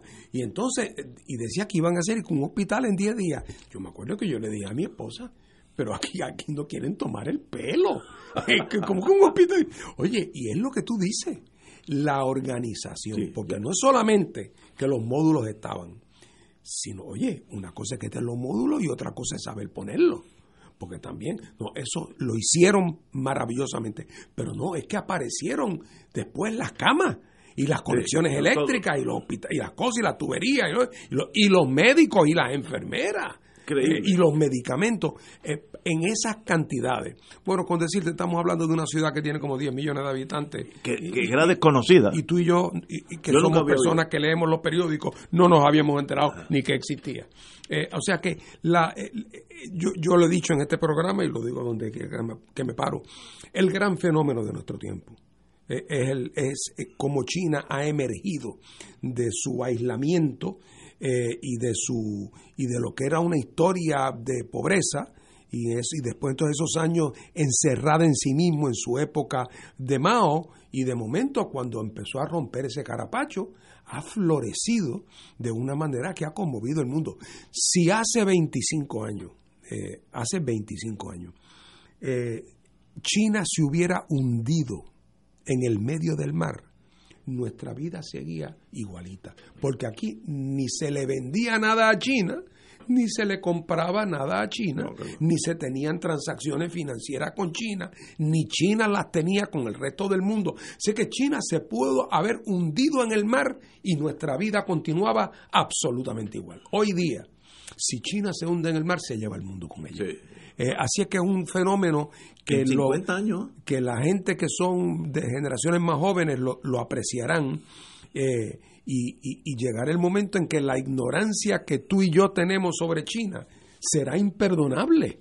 para una persona que esté bregando en el mundo real porque es como si tú y yo no supiéramos nada de Europa o no supiéramos nada de Estados Unidos. Pues claro que sabemos, porque han sido lo, que ha movido el mundo durante la época en que nosotros nos educamos.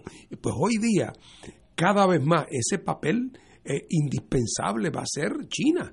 Eh, y cuando de momento dan una demostración como esta, uno se queda con la boca abierta. Eh, porque la capacidad de movilizar, de atender problemas en una escala enorme, eh, hombre, yo no estoy seguro que eso no es el paraíso perdido tampoco. Eh, pero cuando uno compara lo cómo se ha transformado ese país y el peso que tiene en el mundo, eh, ha sido uno de los grandes fenómenos de nuestro tiempo. Yo creo que la inversión de China, y esto brinco, uno de los ingenieros aquí primarios de, de la General Electric en Puerto Rico, cuando GE empezó a cerrar a Puerto Rico, lo envió a China. Tuvo como 10 años. Y regresó y somos amigos. Eh, y él me dijo, mira, mi gran sorpresa era el nivel de educación técnica de los chinos. Un, eh, eh, una planta de producción tiene líneas de producción, vamos a decir línea 1, 2, 3 y 4. Me dice, un supervisor de una línea de esas, que era ingeniero eléctrico, tenía el equivalente a una maestría de las mejores universidades en Estados Unidos, MIT, eh, Stanford, la que sea. La que, yo me sorprendí la, la profundidad de la educación en ingeniería eléctrica, que era lo que bregaba General Electric. Y eso yo creo que es el gran secreto de China. China invirtió, si nosotros nos damos cuenta, en hace una o dos generaciones, en educar el país. Entonces lo que tienen es filigrana. Y una vez que tú educas a un pueblo, ese pueblo camina solo. Entonces planifican esta cosa de hacer un hospital en 10 días con todos los hierros, pues ya estaba planificado. Esto no era así un 20 tú. Y eso, esa inversión educativa es el gran triunfo de, de China. Mira, yo cuando miro estas cosas, uno no, no solamente se sorprende, pero uno no puede evitar, evitar, ¿verdad? eh, hacer las comparaciones. Y, hombre, no se trata de comparar a China con Puerto Rico, porque eh, China y botella se queda chiquito, ¿verdad? Eh, pero lo que quiero decir es otra cosa. Eh, cuando nosotros todos los días en este programa, por ejemplo, y en los otros programas que, que se hacen en Puerto Rico y en los periódicos, hay una discusión muy intensa, y la discusión muy intensa tiende a ser sobre cosas que no digo yo que no sean importantes, claro que son importantes, pero que son un poco el melodrama de nuestra vida eh, colectiva. Eh, que son las cosas que ocupan la primera plana, porque es la crisis que ocurrió ayer, o la sorpresa que nos llevamos, o la nueva imposición que nos hicieron, o el nuevo escándalo que surgió. Pero, y esos temas, pues naturalmente que hay que discutirlo. Pero lo que no está sobre la mesa en Puerto Rico, lo que no está, es un debate, ni aquí ni en Estados Unidos tampoco, con relación a Puerto Rico, un debate sobre qué es lo que hay que hacer en Puerto Rico de cara al futuro para que Puerto Rico pueda tener alternativas viables de futuro. O sea, esa planificación. El otro día este señor de apellido Weiss, que el otro día dio una conferencia que he tratado de conseguir la transcripción si es que existe y no he podido, en una conferencia que dio en Nueva York o en Washington, donde se la, este fue el arquitecto de la ley promesa, el arquitecto de la ley promesa, la mano derecha del secretario del Tesoro bajo Obama. Y entonces este hombre se lamenta de cómo no hay en Puerto Rico el equivalente a un plan Marshall no solamente por parte de Estados Unidos, en el cual participe también el gobierno de Puerto Rico. No hay un proyecto de desarrollo para Puerto Rico. Aquí el único proyecto que hay es más chavos de FEMA, más chavos para cupones. O sea, todo es más en los renglones que tienen que ver con la dependencia. Hombre, por razones obvias, porque tenemos una tasa de pobreza del 50%, pero hombre, si te limitas a eso, todo lo que te espera es que en el futuro ese 50 se va a volver el 60. Hombre, y esas ayudas impedirán que la gente se muera de hambre. Pero lo que pasa es que todo en la vida es relativo.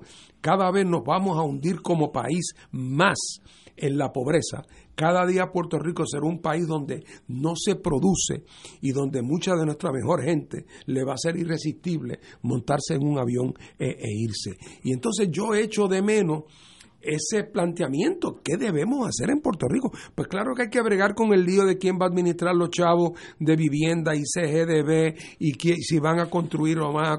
Pero como, ¿cuál va a ser nuestro, nuestro plan de desarrollo como país para el futuro en todos los órdenes? La, mi posición es muy clara. Yo soy un creyente que Puerto Rico tiene que imponerse como prioridad la descolonización política y económica. Y eso supone una transformación radical de Puerto Rico. Si no nos vamos por ese camino, me temo que lo que nos queda es convertirnos en una versión tropical del South Bronx.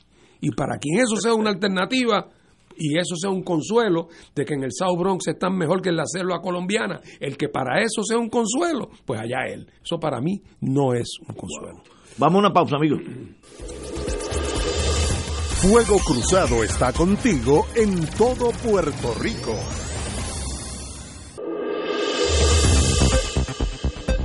Y ahora continúa Fuego Cruzado. Regresamos, amigos y amigas, a Fuego Cruzado. El mundo está cambiando y nosotros en Puerto Rico vivimos en la luna. Hay una noticia que tiene que ver con esta enfermedad en China, pero marginal. La línea aérea de China, Air China, suspendió por todo el mes de febrero sus vuelos a Panamá. ¿Quién hubiera pensado que tú te puedes montar un avión en China y aterrizar en Panamá? Eso es al otro lado del mundo. Dos a la semana, jueves y domingo. Yo, ¿sabes? Uno dice, eso para mí más importante que la razón del, del coronavirus.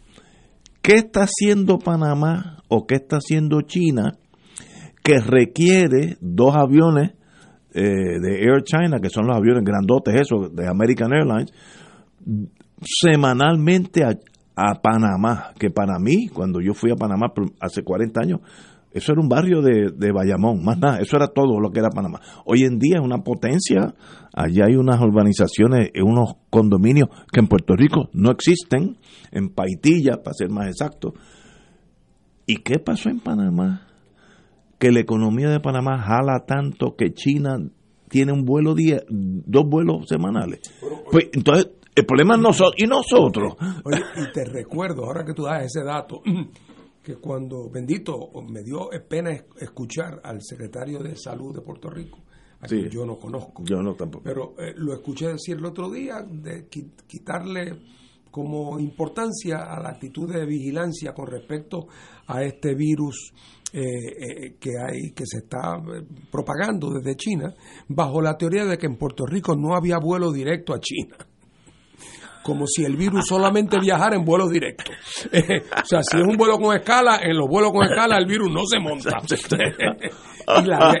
y, lo digo por lo de Panamá. Si dos veces a la semana iban vuelos de, China a, Panamá, y cada uno bajaba en Panamá en lo que hacían su conexión con otro sitio o se bajaban allí en el aeropuerto de Panamá cientos y cientos de chinos, pues yo le quiero dar la noticia al secretario de Justicia de que todos los días, todos los días por el aeropuerto de Panamá pasan cientos y cientos y cientos de puertorriqueños. Sí. Porque esa es nuestra vía hacia la América Latina. Hacia Copa. Ah, con eh, copa. Eh, es, por Copa. Incluso para Centroamérica también. Yo incluso he tenido ocasiones de tener que ir a México y prefiero irme a veces por Panamá que por Miami. Para no, para no tener la locura de la vuelta por la aduana de Miami, que es una pesadilla. Que es una pesadilla. Pero lo que quiero decir es que ahí hay un punto de contacto entre chinos y puertorriqueños porque están esperando en los mismos salones y lo digo porque es que esa es la realidad. Y por eso espero que, que, que, no duerma de ese lado el secretario de salud porque el virus no se limita a los vuelos a los vuelos directos. Pero Panamá ha sido un éxito económico de, de, primerísimo orden un país que tiene sus problemas también, como no. Pero, por ejemplo, esa transición al, del canal de Panamá, de manos americanas a manos panameñas, resultó ser mejor de lo que nadie esperaba. El canal está mejor administrado que nunca. Cogieron prestado muy exitosamente para hacer el canal paralelo, el canal ampliado, ampliado, que corre al lado. Eso le deja a Panamá una gran cantidad de dinero, pero no solamente es que le deja el dinero porque el barco paga al pasar, es que han desarrollado una industria de servicios navieros que va desde mantenimiento hasta seguro, servicios legales, almacenamiento, particularmente en el área de Colón, que todo eso se ha creado una gigantesca industria de servicios en torno a ese tráfico eh, a ese tráfico naval eh, y Panamá se ha vuelto próspera. yo me acuerdo también haber ido de jovencito a Panamá y Panamá era pues Cataño. un sitio pequeño ¿verdad? Eh, y, y, ahora es, es, una es una gran ciudad y con un movimiento internacional enorme y con una población china. Sí grande cuyos orígenes están en grupos que trajeron a trabajar al canal. Al canal. Originalmente. Señores, tenemos que irnos, así que será mañana, Tuesday, martes, el día después de Iowa. Vamos a una pausa.